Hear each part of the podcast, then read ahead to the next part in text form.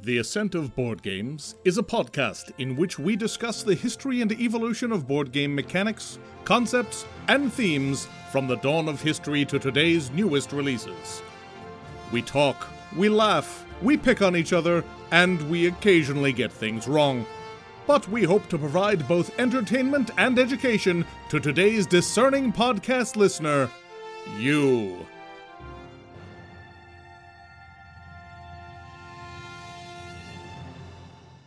Welcome, everybody, to episode 44 of The Ascent of Board Games, the podcast where we talk about board games and their history and evolution and stuff that they have done that is more interesting than they used to be. legibly and clearly in all cases. Sure, yes. we never mumble or make mistakes.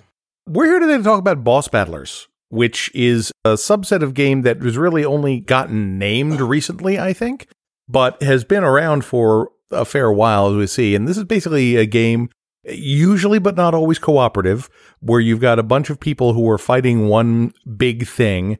And usually you're fighting it in a way that is either the only thing in the game or it's different than the rest of the game because there are a ton of dungeon crawls out there where you fight through a dungeon and you get through the orcs or androids or whatever the little minions are, and then you get to the boss at the end. But the boss at the end is more or less just the same thing, only with bigger numbers. What we're talking about today are games where the boss fights are either the main thing you're doing or are categorically different from the rest of the game. Or just freaking cool. Well, sure, yes. We have been known to bend our own rules in order to talk about something that we think is interesting. There's always room for cool. Exactly. The rule of cool prevails.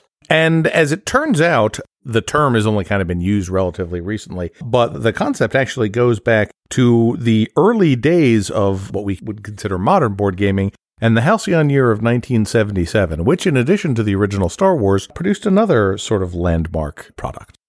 Yeah, so first we're going to talk about Ogre, released in 1977, designed by Steve Jackson and published by, unsurprisingly, Steve Jackson Games. I'm sorry, wait a minute. Is Frank not introducing our oldest game? What, No. what I, I think I know. backwards, upside Dogs and down cats is living this? together. I've got so many things in here. So I'm certainly more familiar with this with the, the re-release of Ogre, um, the giant box re-release of Ogre, which was purchased by a friend of mine, and then uh, she realized that it was too large for her house, and so sent it bye-bye. That's quite a statement. Too large for your house. I think that box, that's larger than the Gloomhaven box, isn't it? That's a midlife crisis. It sure is. At, at some point, we're just going to have to start taking volumetric measurements of all these boxes because, like, I'm just looking around the room that we're in and I'm counting probably at least a dozen large box games Mike, that I'm are staring at all your Sentinels. competing to be the biggest. That's my Sentinels. Oh, it's your Sentinels. Okay. Sentinels, I think, s- takes the cake currently. In terms of, of total volume, And weight. Like, it's Yeah. all just packed full of cards. it's probably weighs Very 20 pounds by dense. this point. Could crush a man with that thing. So one might ask, why is Ogre a boss battler? So Ogre is a miniature war game where one side is playing functionally a normal miniature war game. You have a bunch of units of tanks and units on the ground and you know all kinds of stuff like that. And the other side is a single giant ogre, hence the name. and when we, we say ogre, it's giant like a tank. Yeah. Giant tank. So one half of the game is moving all the figures around and trying to take down this single massive tank. The single massive tank is trying to wipe out all these little figures. The tank has a bunch of tracks for like treads and their batteries and their missiles and all that kind of stuff. They're heavily armed. It's a relatively well balanced game, you know, for games that were released in the 70s, but you know. I just did that to make Frank Oh, and that I face. mean, it worked perfectly. So Yeah. it, it worked perfectly. No, no, Ogre's a, a very well designed game, and it is fascinating. You're taking out parts of the tank, and you've got, you know, a whole bunch of little check marks or zeros on a paper sheet or whatever. It is odd that this was originally in a tiny little Ziploc bag with counters you actually completely had to cut out. And then there's that thing. yes. We'll try and get the box into a picture. I'm not sure it can fit on one. Telephoto lenses. There's like the whole section of pictures in Board Game entirely devoted to putting the ogre box next, Next to, to the other original large ogre. boxes. Oh, okay. It's like here is ogre next to all of Twilight Imperium. here is ogre next to Rune Wars. Here is ogre next to whatever. Right? There's a whole section of Board Game Geek devoted to that thing, Brian. Okay. They got you. Frank, correct me if I'm wrong, but this was one of Steve Jackson's early games. Totally. Because, like, after Ogre, Steve Jackson Games kind of just devolved into Munchkin, the company. Yeah. There was a long stretch before they fell down I into am well aware thing. back when they actually had non Munchkin related games. Right. I mean, there were the GURPS years, Yeah. which was one of the early generic role playing systems. Kung Fu 2100. The original Car Wars was in one of those little boxes. So Metagaming was a company from Austin, Texas, and they did just small little envelope folio games. They did Melee, Wizard, Ogre GEV, and Steve Jackson did a lot of those games. So this is way before there was a Steve Jackson games. Although you know, obviously there's some relationship because he did a lot of their games. Yeah. Invasion of the Air Eaters. I love that game. Then he could realize he could just reskin the same game 40,000 times and make a lot of money. I mean, more For power to comparison, him. that's the original Ogre. And I say that knowing full well that like my introduction to board games was with Munchkin and oh, Frag. Oh, And and you still play board games today. hey, no, that was we didn't know any better. And you know what? I would never want to take that experience away from anybody because it's a game that exists. There, I think there is a point in every every board gamer's life where they have to realize, oh, Munchkin's just not much fun.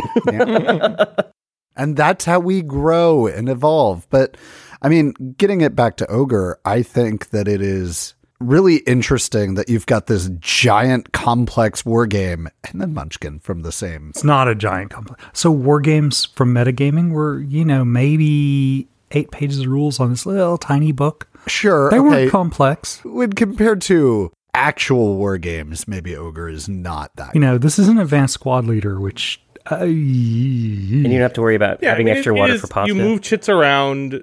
Yeah, You it is fire it at the a giant tank. counter-based The war giant game. tank fires back. I mean, it's a pretty straightforward board game for sure. Yeah. And the concept that the parts of the tank can be damaged reminds me a lot of a PS1 era game called Front Front mission. Front Mission, Yeah.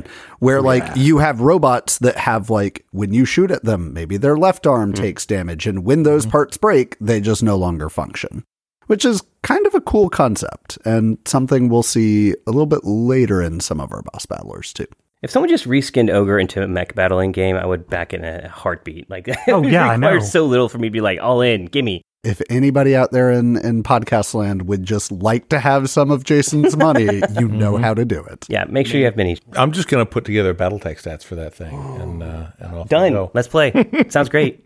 All right. Frankly, you, it's just an art swap at this point. I know. right? Really? Like, Yeah. change it from treads to hull points or something. You're good Mm-hmm. to go. You really want Jayson's money, go and get a Gundam trademark on it. Why isn't there a Gundam board game? Can you explain this to me? Like, it's been around for 40 plus years and there's still no. there are Gundam board games. in the US? Japanese. Yeah, exactly. Yeah, Like, right. I remember th- five or six Gen Cons ago, Simon had a Japanese Gundam game that they claimed they were bringing in. I saw the thing there and it looked shitty, but I'm like, it's a Gundam game, God damn it, I'm going to gonna buy, buy it. it. and it never came out. Oh well. So back to 70s and war games. That was that was Ogre from Steve Jackson Games. We've had a request, and I think it's a good one that we mention the games again at the end of our discussion, so people know what the heck it is that we were talking about if they weren't listening at the beginning.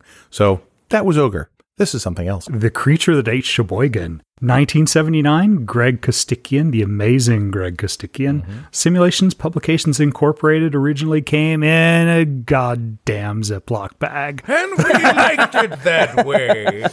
Uh, but they did a box edition, and this uh, basically take a midwestern city, give both players some points to buy up their tanks, cops, National Guard civilians, and uh, air- airplanes and helicopters. And the other person gets a bunch of points to buy their kaiju. And basically, you buy attack points, defense points, building destruction points because that's just how, why the game is much more fun than Ogre.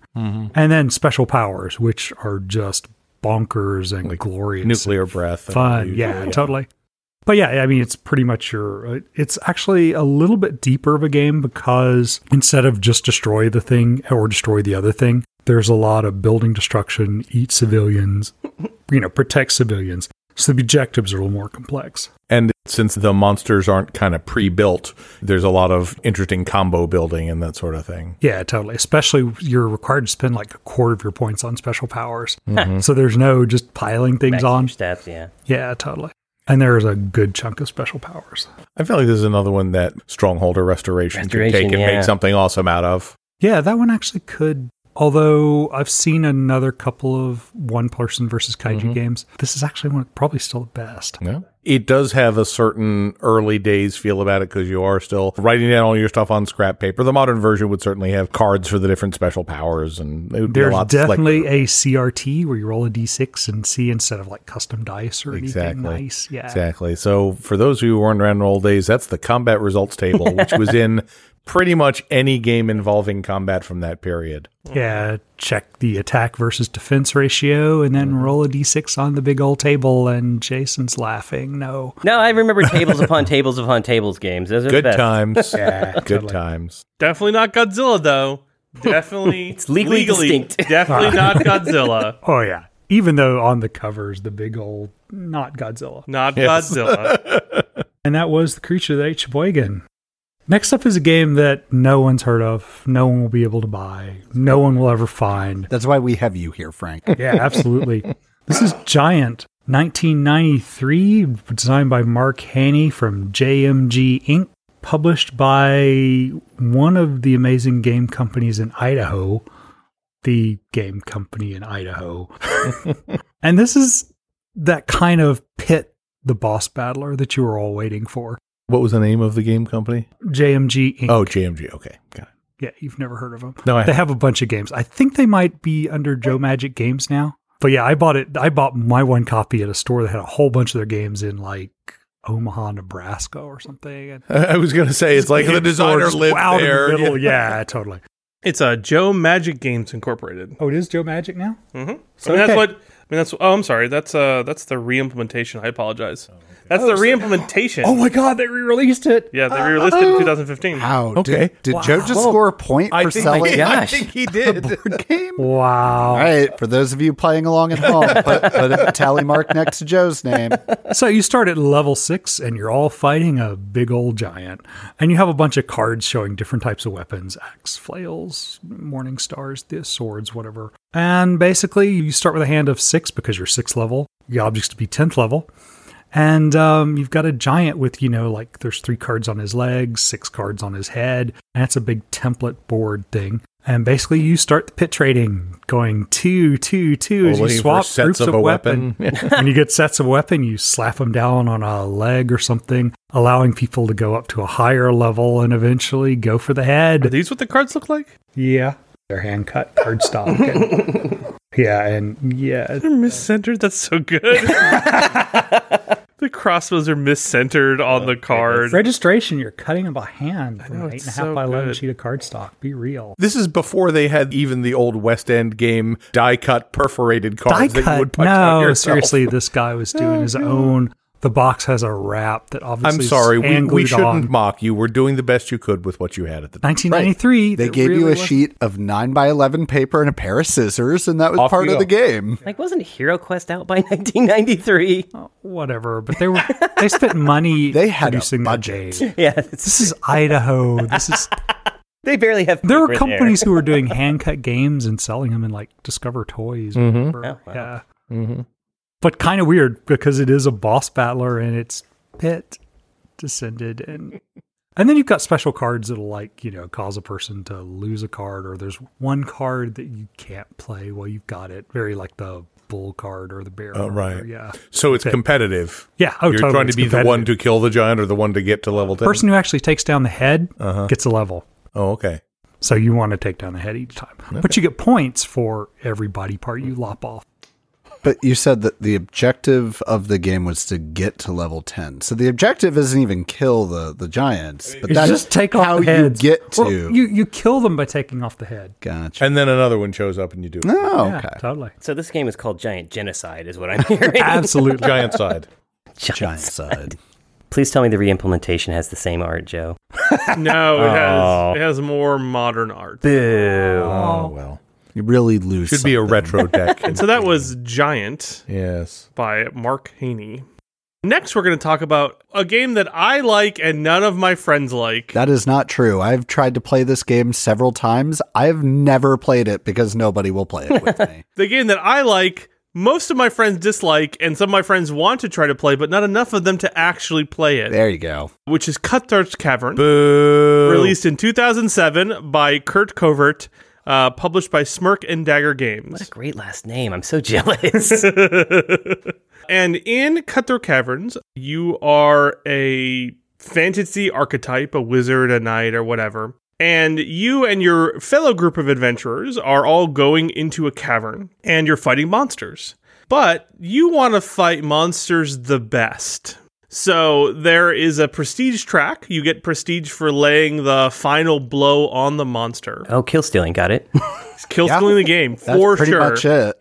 And so everybody has a deck of cards, and the deck of cards will contain things like, you know, hey, do five damage, do 20 damage, do whatever damage. Also, steal a card from your opponent and make that card your card this turn, or make your initiative be the first initiative instead of the last initiative, because it's all about whoever lands the final blow. And so there's this very enjoyable tension to me mm. between making it actually out of the cavern alive because the bosses you're fighting aren't easy to defeat, right? They're all very difficult to defeat. You're all going to have to work together to do it. But you still want to get that final blow, get all the treasure and get all the prestige. A lot of the bosses are pretty cool. They have a bunch of interesting designs with them, right? There's a lot of design space that they make use of that I think makes the game really enjoyable. If we're talking about boss battlers, like are there any particular cool ones that you can think of off the top? of your head? Oh man, it's been a long time since I've played it because all my friends hate the game.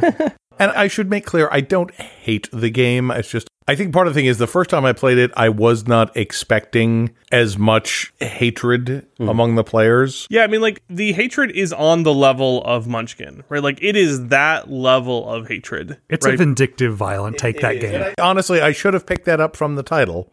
It's funny because Cutthroat Caverns does this really interesting balancing act between a I'm winning better than you, which is almost never fun. Like, I think the we're trying to do a thing, but I'm going to do it better than you by actively sabotaging you never really feels all that great unless, I mean, there are people out there who enjoy that kind of thing. And For us. I don't want to take it away from them, but for our group, the reason we never play that is because, much like in diplomacy, it is almost nothing but backstabbing. And I think the way that Cutthroat Cavern gets away with it is that if you do not cooperate enough to achieve the goal, nobody wins. So it's like you are doing that kind of back and forth between I'm helping, but I'm also setting up myself for victory. Yeah, it has the same problems that games like Junta or games like um, what was that recent game where the game where you it has multiple victory conditions, some that are hidden, some that are public, and you can choose to like help It's the islanders. the one in the instead. Caribbean. Oh, Archipelago. Archipelago. Archipelago. So like much like Archipelago as well, it's like you could as a player decide I am not going to win. F all of you. Right. And then the game becomes a lot harder, if not impossible, for the Mm-hmm. players to win. Right? It has that problem, right? Like someone can, someone who decides they don't like the game can totally torpedo the game, Mm-hmm. 100 percent. Remember the game we played, Mike? Welcome to the Dungeon? Hmm? This kind of reminds me of that. So, Welcome to the Dungeon, we have to defeat a dungeon a certain number of times, earn enough points, or maybe you're even leveling up, if I remember correctly. Like you have to go through Twice. Yes, you have to run through a dungeon which consists of a stack of monsters. But before you do that, you've got a selection of equipment that you can boast about doing without. Yes. And I so- don't need this dragon slaying sword to go through this dungeon. Oh, dungeon. okay. Yeah, you're basically adding monsters to the deck or taking equipment away, and eventually everybody is like, I'm not going to the dungeon like that. And the one person who is left has to go through and face the dungeon left with whatever's left. Yeah. You are naked save for your big stick. Mm-hmm. Let's do this. oh, the best is when you get to like the last card, you're like, I might actually pull this off. Flip. Oh, no. No, no, no. nope, nope, definitely not happening. That's a fun game. It's a game that was better under its original title. I know. Dungeon of Mandom. Worth it just for the Jason. Because that's why you're going through the dungeon is to be a man. I mm, can't can't say this on podcast. Never mind. It's a different game in my head. Let me put it that way. I mean, isn't Mike playing that dating swords game already? I mean, No, no, that's The Dragons that's a game. boyfriend dungeon. Ah. The dating sim where you empower your weapons by dating them.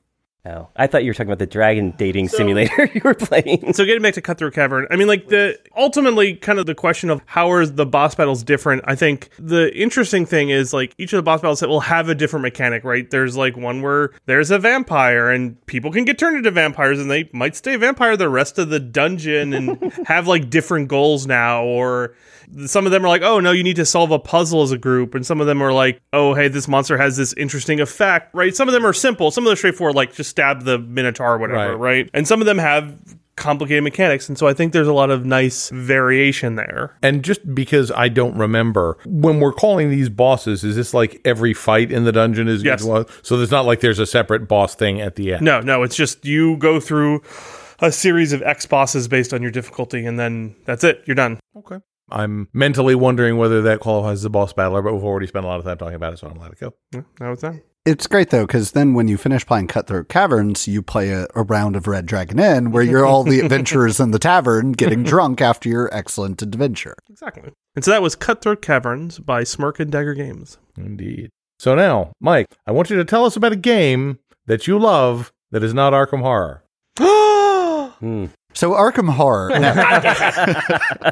so this game, Sentinels of the Multiverse, which was produced in 2011 by Christopher Badell, Paul Bender, and Adam Rebottaro. Sorry if I butchered any of those. Was one of the early Kickstarter games, and they actually came out with a first printing on Kickstarter that they then later went back and changed to make the much more successful version that I own a giant box of that is slowly going to crush my shelves and eventually kill me someday. Especially if they keep releasing new versions of it. yes. And then they just this year did a second edition, which I've actually yet to play, but I'm excited to get it to the table, I think. I am excited to finally have a version of the game that I can take off the shelf because that 20 pound box is not mobile. But this is a game about superheroes fighting a supervillain. Every game, you pick one of the plethora of villains, two or three per expansion. They all have varying difficulties, and every single one of them plays differently because they've got a deck of cards that trigger different abilities. But the mechanics of the game is just do your start of turn activations, do a power, play a card, draw a card, then do your end of turn. And the same thing with the villains. They do their start around, they play a card, they do their end of round. And you just go around the table, activating your powers to deal damage or to get rid of minions that the boss has summoned out. And just to be clear for those who haven't played this, the boss is not another player. The boss is just like an AI deck that, That is does things to mess you up. And there's also a deck for the place where you're fighting, Yeah, which has some other neat abilities. It's super great because one of the things I really liked about this is you also pick an environment, and the environment has an effect on the game. So, like, some of the environments will help, and some of them will hurt. Some of them have like innocent people that you have to go and prevent from dying, or bad things will happen. So, there's a ton of replayability in this. And all of the characters are surprisingly different as well. And at full release, after I think four expansions, there are 30 heroes to choose from and 20 villains. And and tons of comic book variants. yeah, like Yeah, you get alternate covers. it's great. It's great. And they finally did their like ultimate we're done expansion where you fight the Done. Oblivion. Oblivion, who is a legally distinct from Galactus? Thanos or Oh, Galactus. Thanos. Okay, yeah.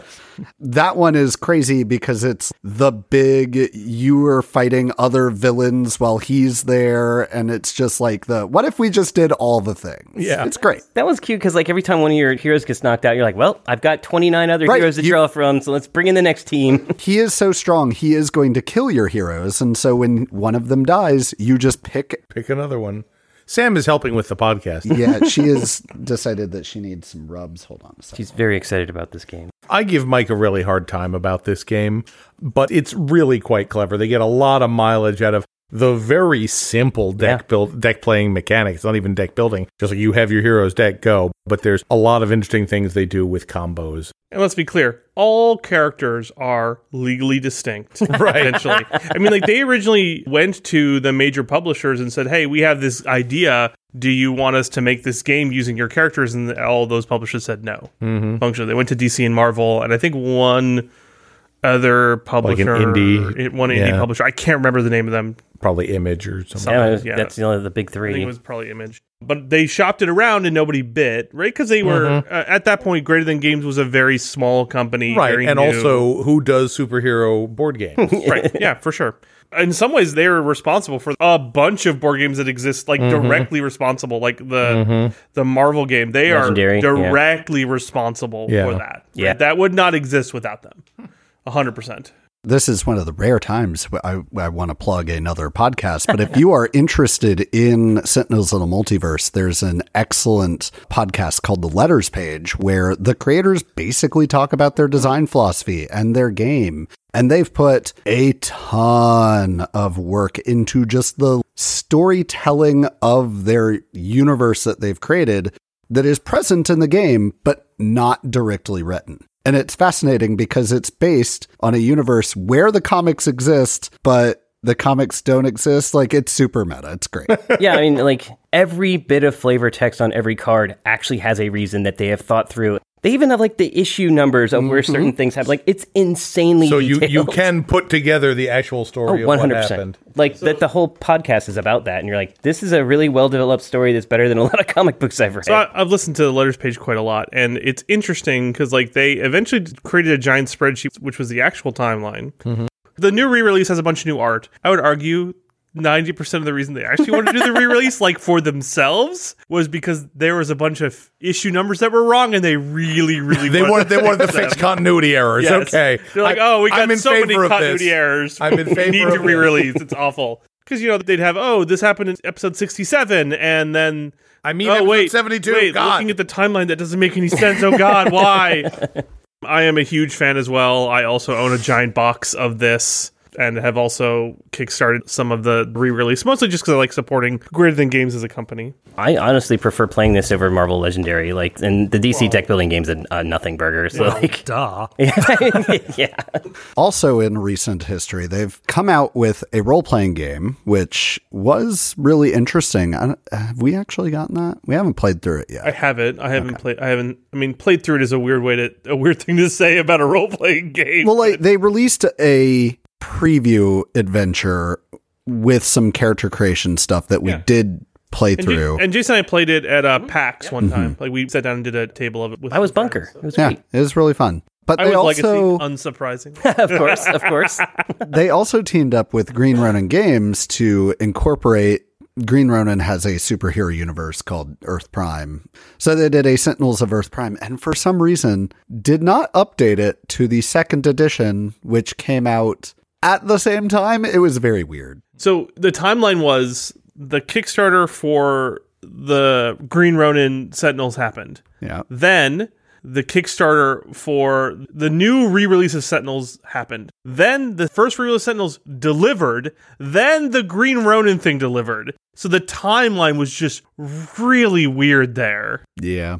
But I like the Sentinels of Earth Prime because it is fully compatible with the existing Sentinels first edition material, which Crossover. I enjoy. It's a crossover. Yeah, exactly. Now, speaking of crossovers, I have to wonder, it may not be available on Board Game Geek, but it seems likely that there may be some fan made content that has like Marvel and DC characters in this format. There is actually a ton of fan made content and call out to the Cauldron, which has a community created, really high quality expansion that I'm 90% sure Greater Than Games has just said, yeah, we recognize this as a really cool thing Looks that our fans yeah. have made. Go get it. Greater Than Games took an let's call it an unusual stance for a board game publisher, and the Cauldron was like, "Hey, we want to make this available for print and play to sell it for profit. Can we?" And Greater Than Games said, "Sure, good, go for it." Yeah, Right, like it's that's not it's not it's not officially licensed, but you can you can make and you know print content that uses our rules, that works in our game system, right? Which is an unusual stance for a Yeah, publisher. I think take. that's very cool of them. Yeah. And they've, because of that Letters Page podcast, they have always been super, Community focused. yeah, community focused. They love their fans and it shows in their board game. How weird. A game company that likes the people that give them money. Ah, It's so weird. It is. Yeah, they're, not doing it named wrong. Game Workshop. That's for damn sure. So the Cauldron, right, you can find on their website. You just Google for the Cauldron. You can also find it on DriveThruCards. That's where the print and play Oh, is sold, right? So you can just buy it off of DriveThruCards. Oh, it's also worth noting they've got a really good app version, digital version of the game. Oh, yes. Yep. Are they updating that to the second edition? Do you know? I don't know if they're updating it to the second edition, but they've updated it all the way through the Oblivion expansion. So it's got All the stuff. everything that the physical card game has. Yeah, I've heard people are just like after the digital implementation had Oblivion, they're like, I don't want to do that physically anymore. Yeah. it's a lot of cards. The Oblivion one was pretty much jumping the shark, uh, where it's just like, this is just on the other side of too much content. And they fully acknowledge it, Oh, yeah. right? Oh, yeah. They're like, we wanted it to be a lot. I mean, it was intended to be like a universe ending, like Yeah. yeah, Yeah, it's your so- big comic event. Yeah. Yeah, we played it at I guess Gen Con, and they're like, okay, in this demo, you're just gonna play the first of three phases of this fight. We're like, okay, like, all right, attack him. He has a, a shield with ten thousand hit points. I'm like, I do two damage. This may take a while. Yeah, that was uh, that was a little eye opening. Like, uh, okay, and you can get around it, but it, it was just funny. It's like that's a statement. So, Sentinels and Multiverse, greater than games. Yeah, moving from a game we almost never talk about to a game we never talk about. Kingdom Death Monster released in 2015. What game is that? I, I don't know. I, I I heard there's dick monsters in it, but mm. that's a rumor. 2015, designed by Adam Poots, released by a publisher named Kingdom Death. We have talked about this game at length. it is one of our favorite games. I'm staring at all of Joe's beautiful miniatures. I still haven't assembled my freaking dragon tyrant. Now I remember. I realize, but the idea here is it's a cooperative game. And it's a quintessential boss battler. the entire point of the game is you're building up your characters, you're building up your civilization to go on a hunt to fight a horrific monster. and they're really horrific, guys. Yeah. Uh, one of the early ones you fight is like an antelope whose rib The cage is antelope. like yes, exactly, is wide open and like a gnashing mouth. They're really horror. If, if you're not interested in body horror, stay away from this game. Or dick monsters. Or dick monsters. it is definitely not a child-friendly game. Yeah, I mean, it is very much on the side of juvenile uh, by intention. Right? Like, Yeah. that is like part of its design aesthetic. Is that juvenile level? I don't know if I agree with that because it is body horror and sex in a way that I would say is not juvenile at all. and downright Cronenbergian. yeah. Yeah, Yeah. But, but then there's these moments. I don't know if you guys read the most recent update emails for the 1.5 version that's never coming out. The frog dog. Oh yeah. The yeah. frog dog's most of its attacks are farting on you. So there's there's a juvenile level. some, some juvenilia in there. Now, let's be clear. There is both juvenile and Cronenbergian. Yes. And it runs the gamut. It's 100% not child friendly. no, no, not at all. Okay, wait a minute. Let's talk about the Bonnacon. It's a traditional medieval bestiary kind of legendary monster mm-hmm. who basically was a somewhat shy kind of cattle thing whose worst attack was in fact a giant flaming fart that would just cover you and set you on fire. That has a long history of, of, of farting monsters is tradition. totally a thing. I, I mean, honestly, the oldest joke known to mankind, the oldest written joke, is a fart joke. Oh my So- god! Well, of course. Um, when I saw Kingdom Monster, when I first approached it, it was like, okay, these are amazing sculpts of some really grotesque and horrific things. But I mean, surely the game behind this is not going to be that good. And the game's really good. Mm-hmm. It's punishingly hard. Your characters will drop like flies. and they're intended to. Yeah, exactly. You have a whole community versus people, and some of them might live. the real charm of this one is how elaborate those AI decks are for the monsters. They're huge. Mm-hmm. And depending on which version you fight, you can fight level two and 3 mm-hmm. and possibly legendary versions of these, you're crazy, yeah. including more cards in those decks. And they will surprise you, especially because you want to walk into it blind and go, oh, wait, it can do that. I'm Yeah. dead. I'm going to go back and put a small asterisk onto the statement that the game behind this is good because this game is made by very clearly people who do not make board games. As there are a ton of really small minutia that just you got to sit there and be like, there has got to have been a better way to do this. And I think they, as a company, are slowly realizing that as they eventually come out with more content. This game is really fun and has some interesting ideas. I don't know if it could be definitively called a good game. No, I think it 100% I can be. I uh, 100% disagree with you. Okay. Why? Because it is a good game. I mean, just because a game has minutia doesn't make it a bad game. The game has a ton of minutia. Frankly, the game revels in its minutia. It does. The game drapes itself in minutia like a multicolored cloak. Okay, so- and that doesn't make it a bad game. That just makes it a game with minutia. I'm going to go back and cite that one thing I noticed on my most recent playthrough of it is that the early game consists of fighting the White Lion Oh yeah, over and over and over. about a dozen times. yeah, you're not No. wrong. Which is, uh, If I you do that, you've screwed up. no, we got to a point in one of our campaigns where we only fought this one creature. You and that's farmed it. all But we that was- ever fought. But that was a decision that we made, right? Like that is a decision that a player can make.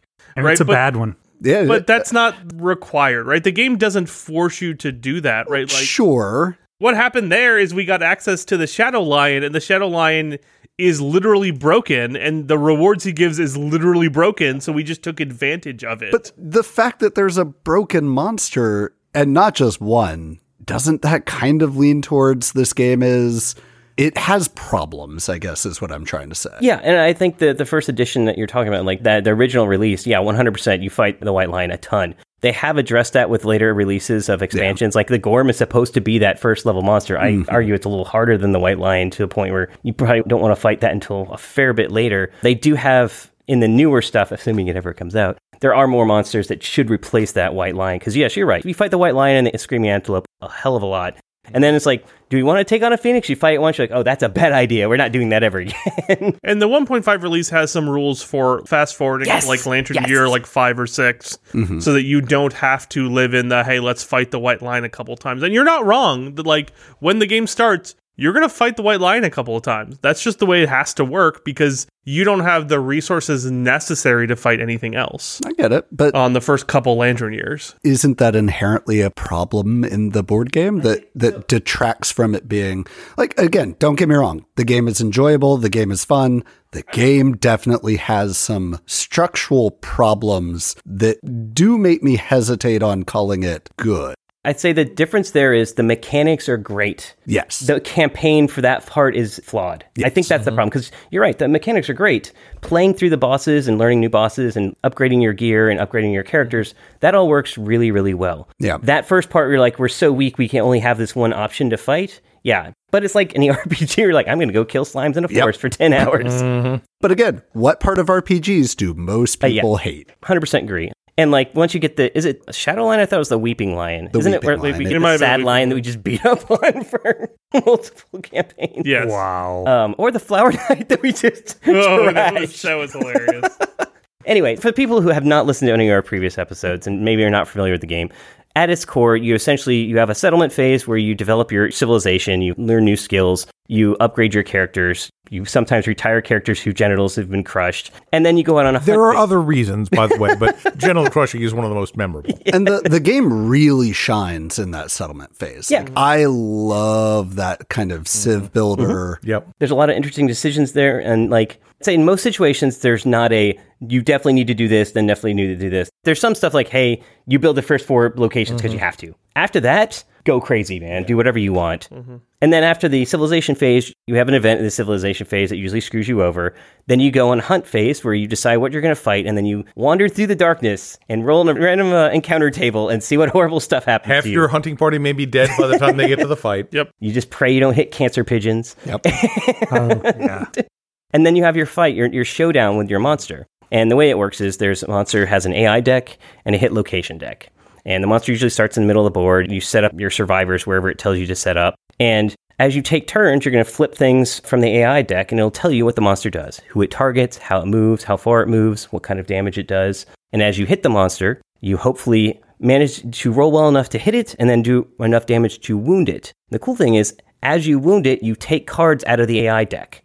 So the weaker the monster becomes, the less options it has for attacking you and doing damage. That can also bite you, where the only card left in their deck is the worst attack they have. But hopefully by then you can focus them down and kill them. Once you've defeated them, you earn resources. They Sometimes, explode into Yes. a resource pinata. and sometimes those resources are testicles. Yeah, I mean, just that's that's just something that happens. And then you drag these things back to your civilization and craft things out of them, hopefully. Mm-hmm. But why this is such a good boss battler is that AI deck and that hit location deck. Each boss, each monster is completely different. And the cool thing is, if you go into it blind, which is, I recommend that's kind of the way I would Sure. say you should play it. So stop listening right now. No, I'm not going to tell you any things they do, but like you'll go in and you watch what they do as they just mow down your poor survivors. And you're like, mm-hmm. oh, now I get it. This guy wants me to stand here. That's why he's doing this thing. I need to stand here or else this horrible thing's going to happen to me. Right. Yeah. The first time you fight a phoenix is terrifying. Mm-hmm. Yeah. and that, that's the one thing that I don't know if I can recommend this game as a purchase, just because, let's be clear, it's an enormous investment to get all the things. And I don't know, and I've only played through like a campaign of it mm-hmm. once.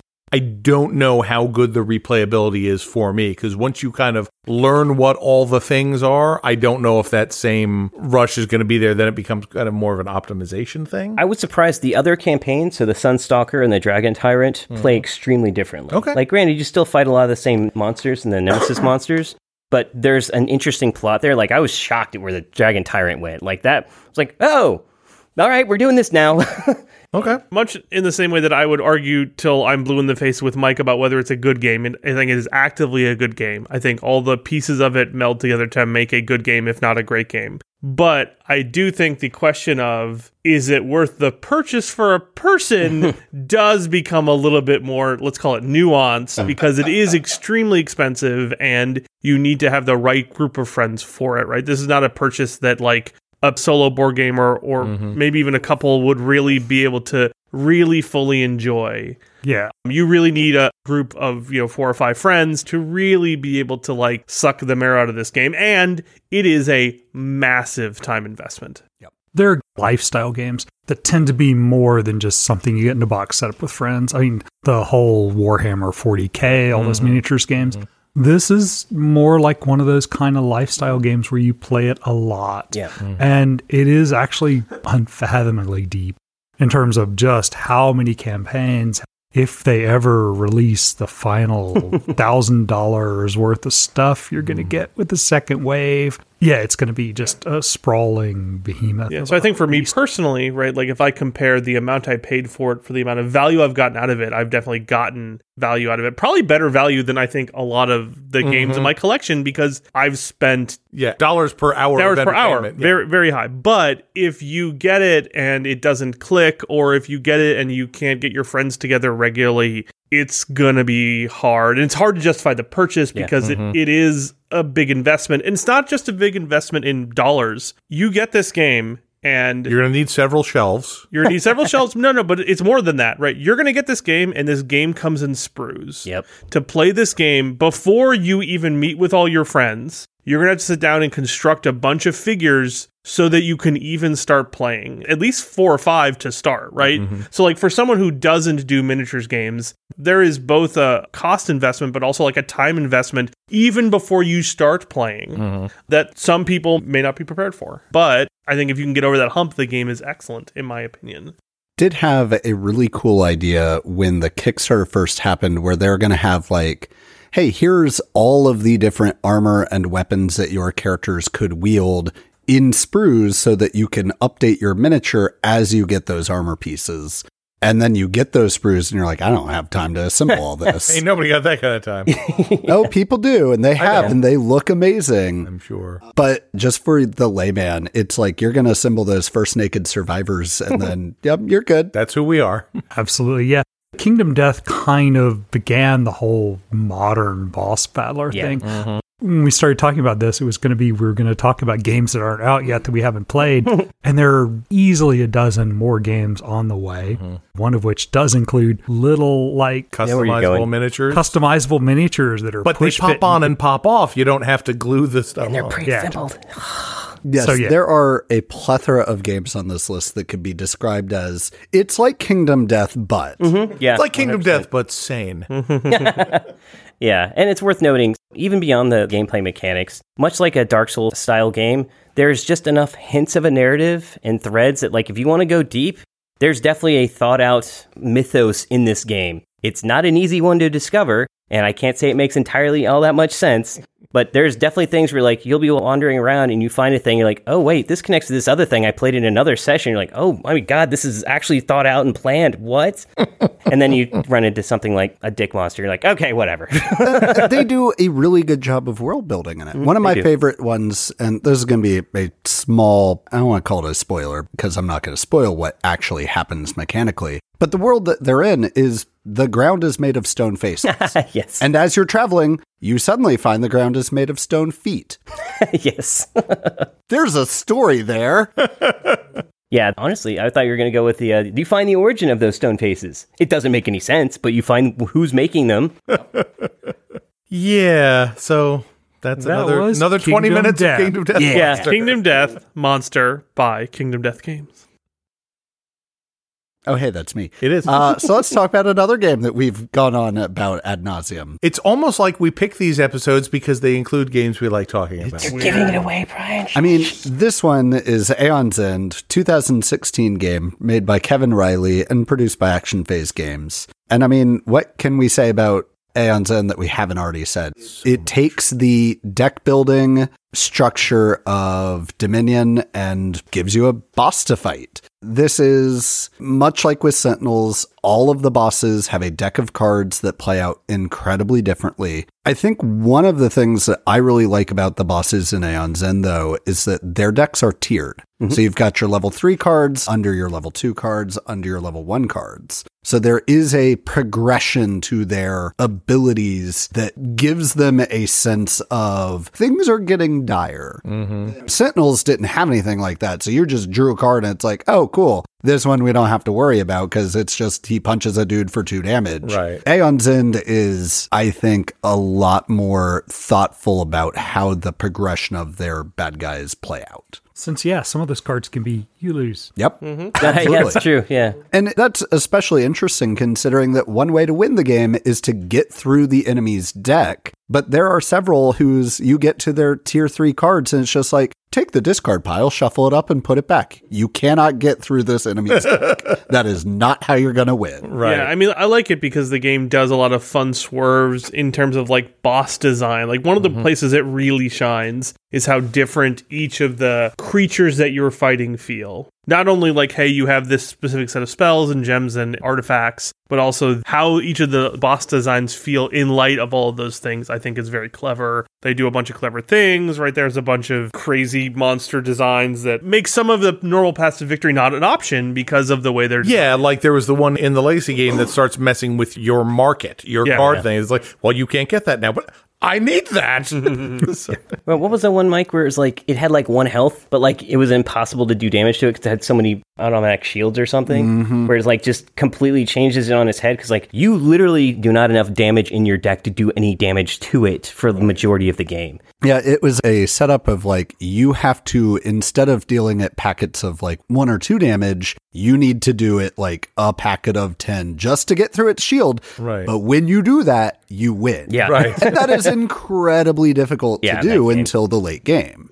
Mm-hmm. It's funny because much like Sentinels, this game also had a very interesting release where the early editions that came out had very amateurish formatting and art style that they went back and later changed. But even within Joe's collection and my collection, like you can definitely tell which of the cards came out early and which came out late. And there's a drastic difference in their design as they basically learned how to put out their game. Yeah, like what you might encounter, and I certainly have in both of our collections, right? Like I've ordered expansions to the game and I've gotten the previous version. It's fine because the biggest difference is art, but the art is they have a very specific layout in the modern release, the most recent release of the game, and you can tell the old release just looks real different from an art design they didn't have a strong concept yet. They just look very different, right? And so it's it's very clear. It's like, oh, cool. I got one of the older versions of this expansion. It doesn't matter. all- None of the rules have changed, but the monster art and like the card art for the spells and everything is just different. I think the best way to describe it, frankly, is like they started off not really being sure with their format, and about a quarter of the way through, they kind of settled on a unified format for every card. Mm-hmm. So now their current cards look like Magic cards, and that they have a set format. Right. But you can still get their old cards; they're still compatible, and they're not in that format. It's very obvious.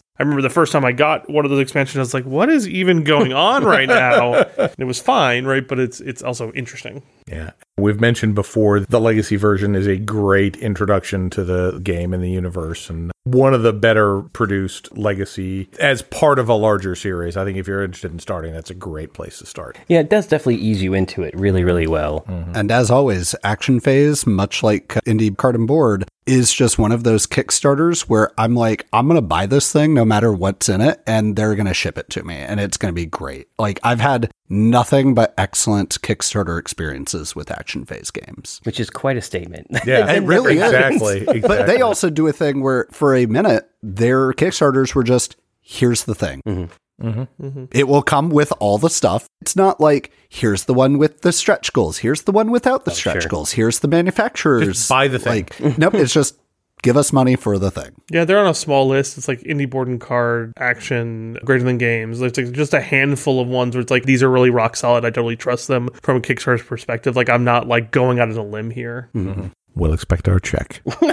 Not sponsored. so, Mike, I'm curious between Arkham Horror Living Card Game, Oh dear. your Pathfinder games, We don't have time. Aeon's for this End. episode. No, no, no. I'm, I'm No, going keep through going, this. keep going, I'm Aeon's excited. End, Millennium Blades. Which one has the most cards? Oh, and, and Sentinels of the Multiverse. Which of your games has the most cards, and how much would you estimate those cards are? Magic the Gathering. Well, You have that many cards of Magic yes. the Gathering? I did. Now, at this point, it's probably Arkham, only because they've got, I think, more expansions because that's just their release Sure. model. You sure it's not Sentinels? Sentinels has a lot I of feel like cards. Sentinels is up there. Uh, it might be. I don't know, Jayson. Much like looking at your playtime, that's just something you don't do. we'll we'll do a survey and we'll let you know the No, results. what we do is we weigh them. That's all we have to do. is oh. Just weigh them. That'll give us a pretty good indication. So you should have asked Mike which one he loved more. Oh, well, I mean, that's No, an obvious no, answer. no, no, no, no. the rest of your are children being- do you love the most? The rest are being thrown in the fire. Choose. oh, for the love of God, Joe, take us out of this. Sophie's Choice, the board game. So that was Aeon's End by Action Phase Games. So the next game we have on our list has a section that is a boss battler and then also has sections that aren't a boss battler, right? So we we had some discussions on whether this should be included or not, and we kind of landed on it should be because the boss is so different. And that's Mechs versus Minions, released in 2016, designed by Chris Cantrell, Rick Ernst, Stone Librande. I am in love with that guy's name. That's amazing. Prashant Sawat and Nathan Tiras, published by Riot Games. I assume all of those people are just League of Legends people. That would be guess, yeah. And in Mechs vs. Minions, you are all piloting mechs around, and the game is functionally a program movement game. And you have a tableau of cards in front of you that you can affect. And every turn, you will go left to right through that tableau, whether you want to or not. Especially if you don't want to. The round starts with a panicked everyone grabbing which cards from a draft, a common draft pool. You're like, oh crap, I need to go right, I need to go right, but he needs to go right, and wait, I need to go right first. Oh god, what are we gonna do? Mechs vs. Minions in total is just extremely smartly designed, right? It starts with a timed, very short draft phase as you all need to decide what cards you're going to take. Then once you, everyone has selected their card from the draft, you have to slot the card somewhere on your tableau, and that's where that card is Forever. now forever until something bad happens and explodes that part of your mech. And then you might move forward twice, attack directly in front of you twice, and then turn to your right. Hope that was what you wanted to do.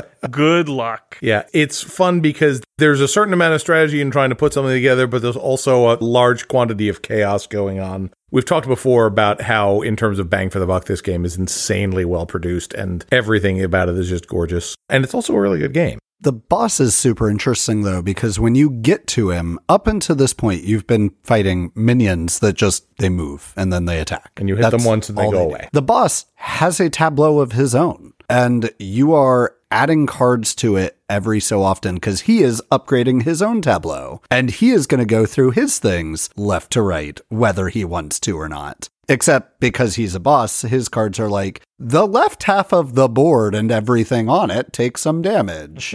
and then you look which way he's facing, and everything to the left of him just takes it in the face. Yeah, it's like every boss turn, you draw two cards, and as a group, you get to select which one you want to inflict upon yourself. and you have to be careful. The game has this kind of like four color system in essence. And the boss has all four of the colors. And when you select a card, it is one of the four colors. But if you get too many cards of a color, I think it's three cards of any specific color, the next time that color activates, he just murders you and you lose.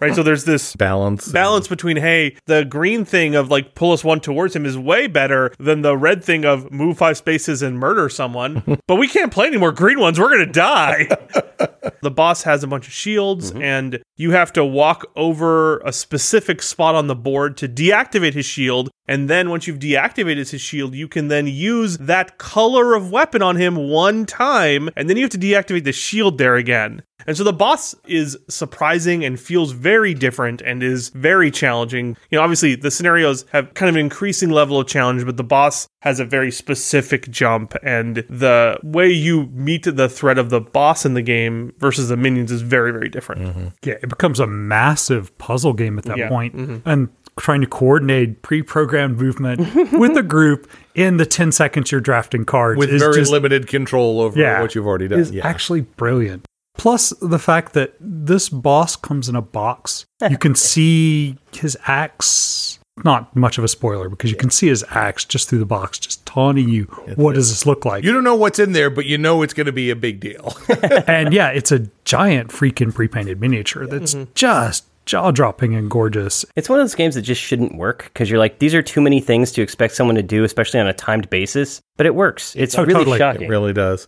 From everything I've seen, the people at Riot, in their efforts to take League of Legends and make it a multimedia extravaganza, are doing it really well. Like their animated mm-hmm. series, I thought was quite good. Arcane? Is it Arcane. Arcane? Okay. Yeah. so it's funny. So I talked with friend of the show, Jesse, who is a fan of League of Legends, and he plays it. He's like, yeah, you know, the League of Legends, it's everything except for the game is the good part, right? Because like Riot Games has been doing an amazing job of kind of like expanding their brand into other things, and like the problem is, is like it's all based on their MOBA. And to be fair, their MOBA is where they get the opportunity to do this because it's the one that makes all the money, Right. But it's all the other stuff that's not that. That's the interesting stuff. Yeah, I call that the Warhammer 40k syndrome because I like everything about 40k except the actual game. Yeah, it's weird. It feels with this game specifically, since it has so many minis that are pre-painted, that are gorgeous, with an amazing insert that, that organizes everything perfectly. It feels like the game is subsidized.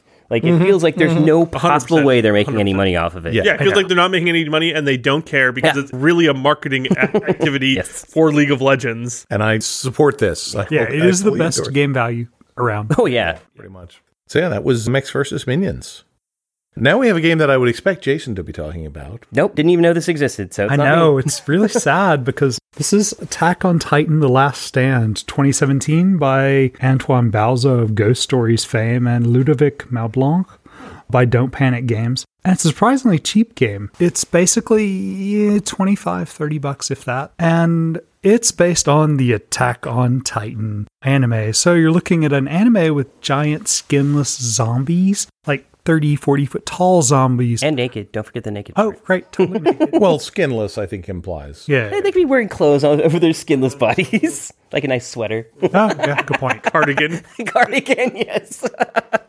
Wow. Okay. Yeah. So, um, and they're being fought by uh, people in jetpacks with kind of little rocket swingy kind of grappling hooks. They got Laser zip lines. And big old cannons mounted on walls and trying to take them down in, in various ways. And the board game totally leans into this with a gorgeous looking table presence. You get a giant 3D stand up Titan in cardstock, a castle with plastic cannons that go on the wall.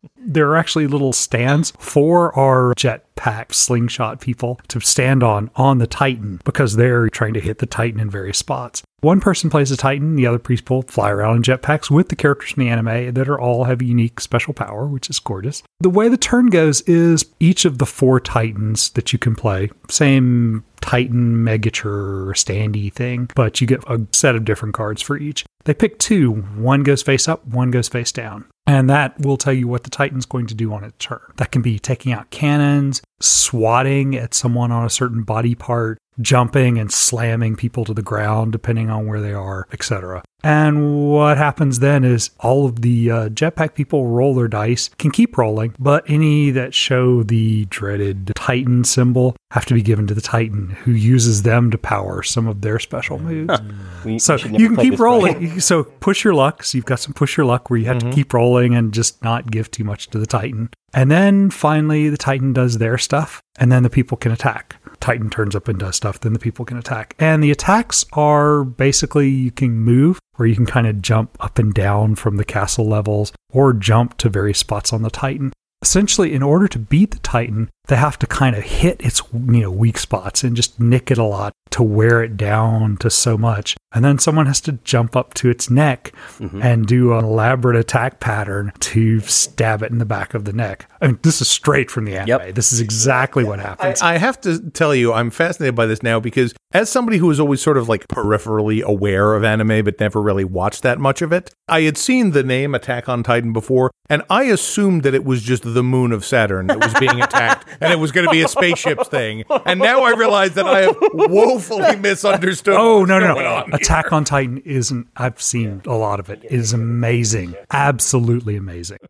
And watch it. It's by the guy that did Death Note, and uh, it's one of the best animes around. So this is the this is the board of the game.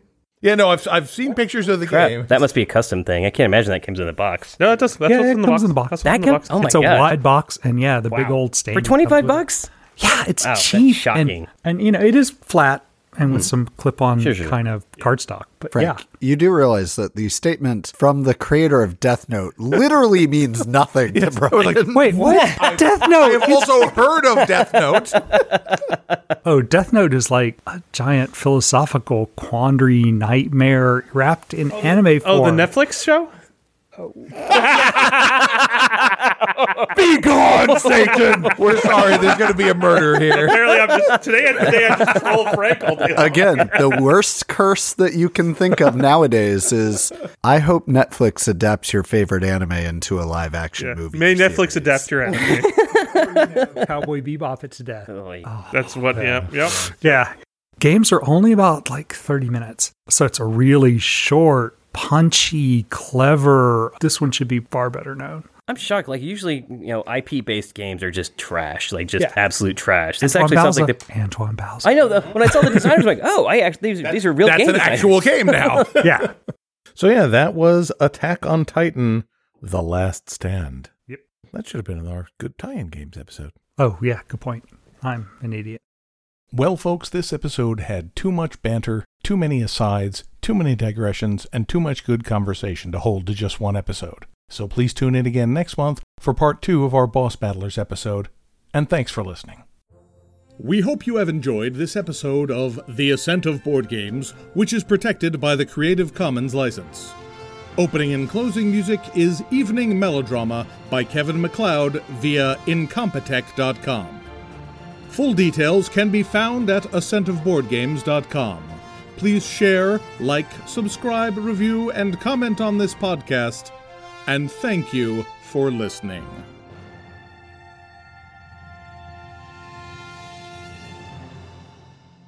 Welcome everybody to episode 44 of the Ascent of Board Games. The We have our outtakes. I'm going to play that backwards in case something really profound. Ooh, excellent. Ooh.